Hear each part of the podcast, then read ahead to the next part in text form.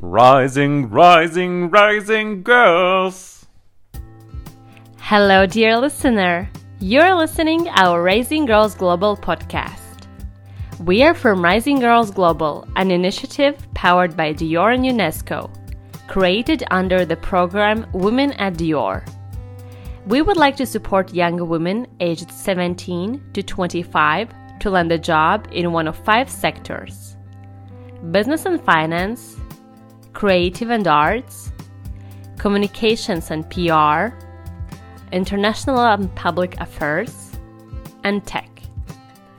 In these podcasts, we aspire to share inspirational stories from younger women on their journey and amazing achievements at such a young age. You can be anything. There are a lot of choices. And we are here for you. Today we are meeting 33 years old Laure Champeval from France, who has achieved a successful career in the communications field. She has worked in reputable communication companies such as Ogilvy and Publicis Luxe, and she is now based in Paris working as a freelance project manager. Her educational background is related to international management. Hello, Laure. We're thrilled to have you here today. Thank you for accepting our invitation. Hi, Vilma. Well, thank you for having me. I'm really glad uh, to help you and uh, and uh, and to help all of these girls if I can. Um, thank you again. And uh, let's start uh, our chat about uh, your career. And let's yeah. start from very beginning, from your childhood. What did you want to become when you were a child? Did it change well, your later years on? Definitely did. Um, when I was a child, I wanted to to work in the police. Uh, you know, I wanted to be a scientist in the police and um, you know check DNAs and stuff like that. and um, finally, uh, with the the years going, uh, with the high school and and things, um, I've changed my mind. Actually, um, I've been a bit lost at some point. I didn't know what I wanted to do. Um, so during my uh, studies, I I stopped actually the studies for two years. I went uh, to I went to London I lived in London, etc. And then I came back. Uh, still didn't want, didn't know what I wanted to do, but I knew I wanted to keep going on my studies. Um, so I entered um, um, oh, a business school. Sorry, and um, and actually, it was when I did my last internship that I've decided that I I worked in the in advertising. Uh, because my last internship was the best and uh, I finally found what I wanted to do. Yes, I really wanted to mention that you did your studies in management and wanted to ask how did you decide to work in communications after your studies in management? Uh, what uh, was your internship about? Yes, actually, so yeah, I did. Um, uh, it was management, but not only. Uh, we had also marketing. Uh, we had a bit of law, a bit of you know, uh, in what I found interesting in business school is that uh, even if you have at some point um, uh, like a major um, course, it's still um, how can I say that um, various, um, and you can touch a bit of not everything, but a bit of many things. And uh, what I did is that I did management in my second years, and then I went to Monaco uh, to do some. Um, well, I went to Monaco in the um, International University of Monaco, and I did uh, six uh, six months uh, studying marketing for luxury brands and services. So um, that's I think that's what made me um, wanted to, you know, come back to marketing and communication. And my last internship, um, well, my last, yes, the, the last in my studies was actually my last internship as well before I work. Um, I did it in um, in an advertising company called Ogilvy. Uh, by the time it was Ogilvy and Mather, but now it's just Ogilvy because they all the all the brands they had it was Ogilvy One, Ogilvy Extra. They all fusions. Um, so now they're just Ogilvy. And uh, I did some traditional advertising. What I call traditional is when you have a campaign and you have to do one movie that goes on TV or digital and one KV. So it's a key visual that you're going to print, maybe use on your Instagram or your website, uh, a bit of radio. And uh, yeah, it's what I call traditional because it's what we used to do in the back in the times and and now um, and now obviously when we talk about a campaign we imagine uh, social media we imagine display we imagine influence. I mean it's way more complete now than it used to be. This sounds a very interesting story. And there are many young girls who uh, want yeah. to break in the field of communications, but they do mm-hmm. not know exactly what people in the field of communications do. Could you yeah. describe, please, some of the main job roles in this domain? Sure. Um, it's um, um, okay. There are many, many jobs in communications. You cannot imagine how uh, large it is, um, unless obviously you are in. But I'm gonna principally uh, uh, talk about my my field in advertising companies.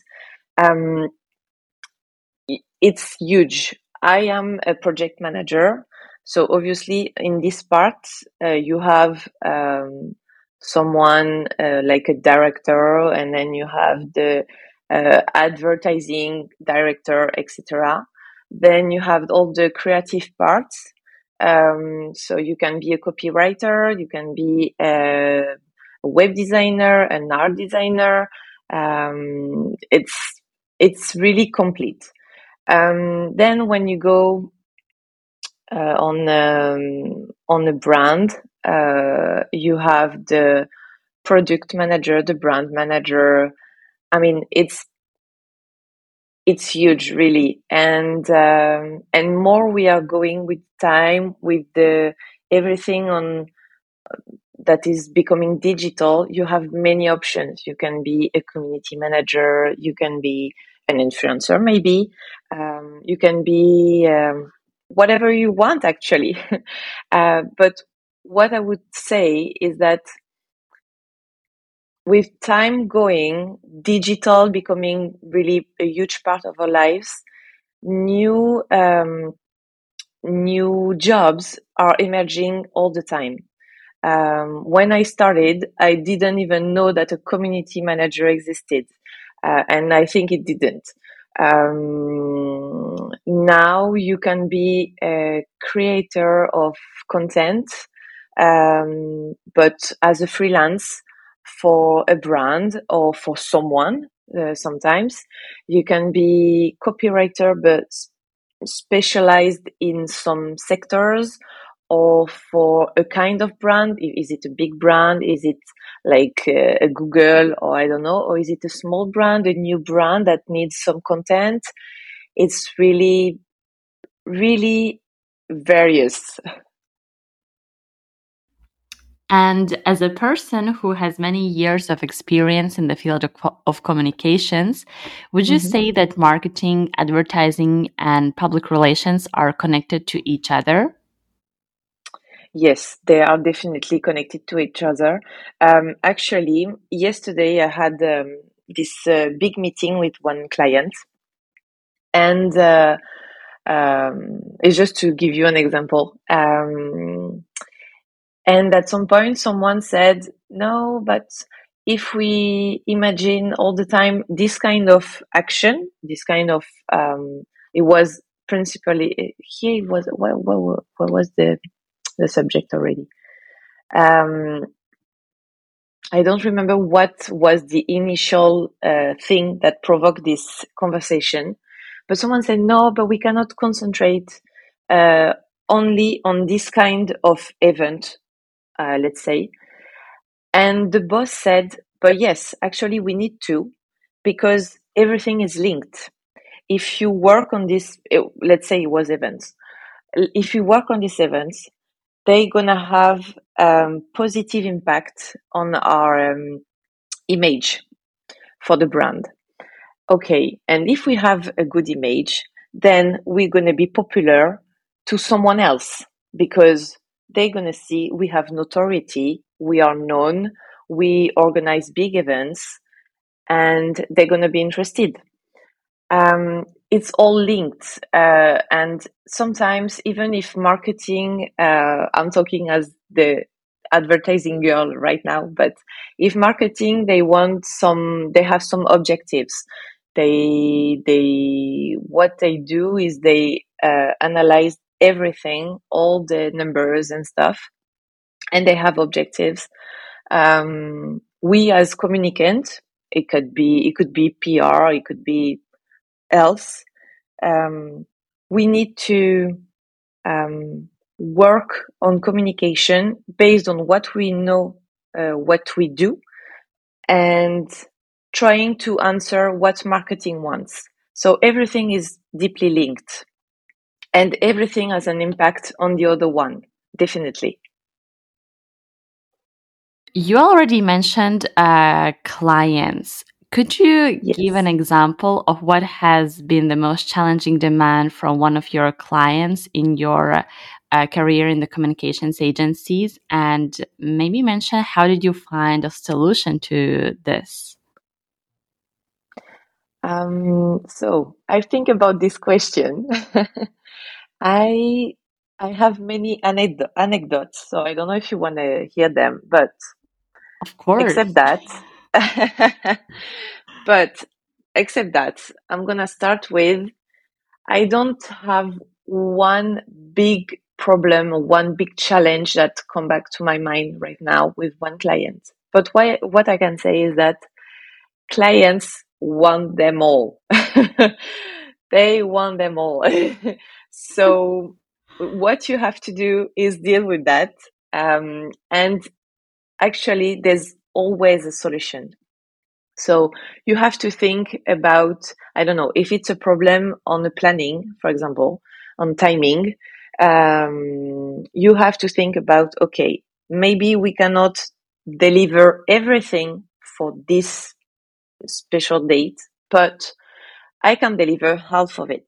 And you deal with the client the fact that you're gonna uh, deliver half of it, and you ask him what is the the priority and then you deliver the rest a week later because you had issue or because at some point it's not your problem it's the client that needs it earlier than uh, it was it was supposed to be and uh, and you have to you don't want to lose your client but you accept that you want him to be happy and you're going to be happy when you're going to deliver everything you want the, the the relation to be nice so you try to find a compromise, uh, even if it's his fault.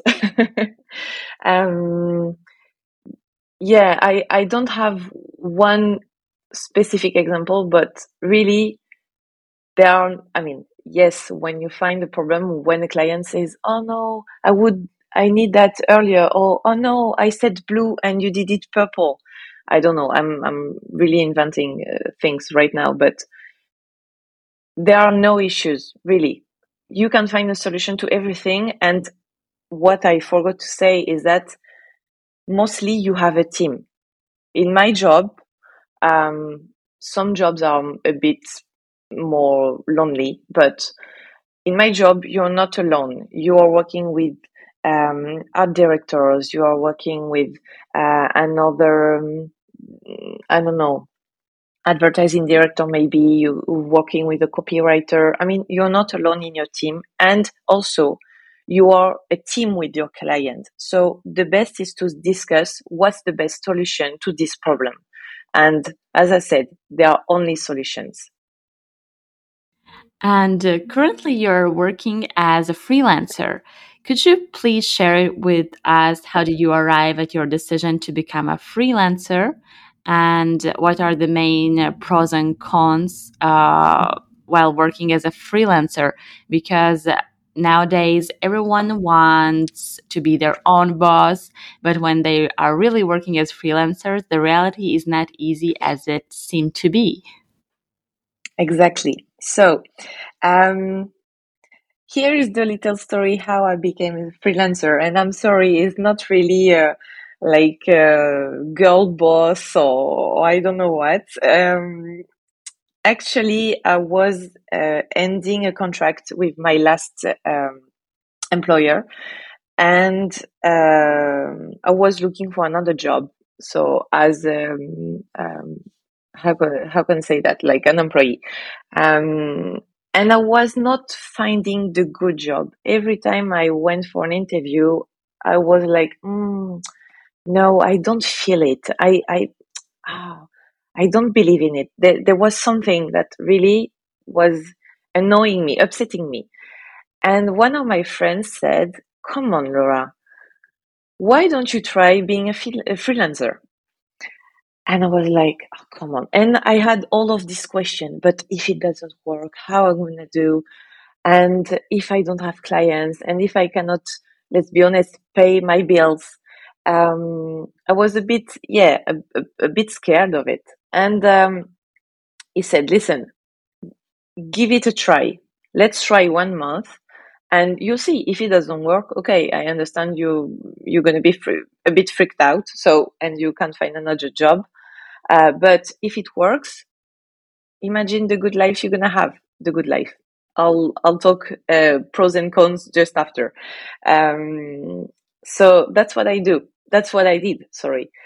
Um, I became a freelancer like that. Like in one day, I just in France it's a bit complicated. You have a lot of administration to do, but I went on the website and I um, subscribed to this um, statue, let's say. Um, four days later, I was on an application, uh, putting my uh, my uh, my resume, my profile, and two days after, I had my first mission. And since I'm working full time, uh, so I'm not. I have no regrets really um, doing that. I thanks my friend every day uh, when I see him, saying that thank you for telling me to do that.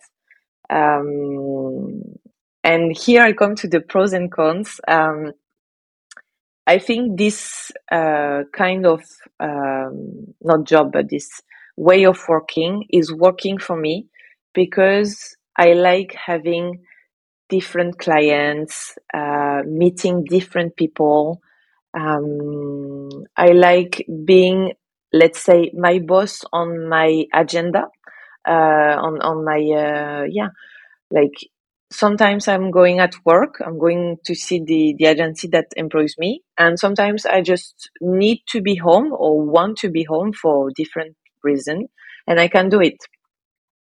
Uh, this is all the good parts of it, let's say. Uh, but still, you're not that free because you have clients, so you have to make them happy, and uh, you have to have this uh, professional conscience. You know, this Jiminy Cricket uh, on your shoulder, um, and I think it's good sense actually. Um, if you are organized and um, if you can see a bit on your week what's going to happen, uh, if you have a big meeting with the client, if you have um, or, or, or the opposite. If you know it's going to be a day just for you working on your, I don't know, because you have to do your own bills, you have to do your uh, uh, stuff like that. and then you know it's your day and you can do you can go for lunch for two hours and you you're more free to do what you want but it's really good sense organization i think it doesn't work for everyone. People who needs uh, um, um, how can i say that? Like to be um, there are people uh, who doesn't like to be uh, by themselves um, and for these people maybe it can be complicated to organize their week even the day because they don't know where to start or they don't know how to do to manage the, the time um, it's it's really depending on you i would say i mean on you on on the you girls listening. um, and yeah, how you feel if you're gonna like this kind of way of working or if you prefer being safe, let's say, in a firm and with colleagues that you meet every day. And I can understand it's, uh, it, it's uh, more uh, secure. Uh, in France, I don't know about other countries, but in France, you have to um, there's a lot of administration behind. Uh, so uh, you're gonna have to make sure you declare all your all your bills, everything that you you've earned, uh, extra, extra. Um, yeah. And uh, to end with, uh, what career advice would you give to your younger self? Um, I think it's the most difficult question. um, I would say that at some point I was lost when I was young, uh, younger. Um, I would say, don't worry, don't worry. You you'll find the job. You'll find what you like and what's what's you, you're gonna be good at and um, and yeah, and where you're gonna be happy. I would say that. Thank you, Laure. Thank you for joining our podcast today. It was great to have a nice chat about your career. Thank you. Thank you very much for listening to Rising Girls Global podcast, hosted by me, Vilma Luisa Gertan. Today's episode was written, researched, and edited by Rania Dagliani and me, Vilma Luisa Gertan. Design for the podcast was made by Elvira Manik. Rising Girls Voice by Martin Rienek. Looking forward to your company on our next episode. Rising, rising, rising girls!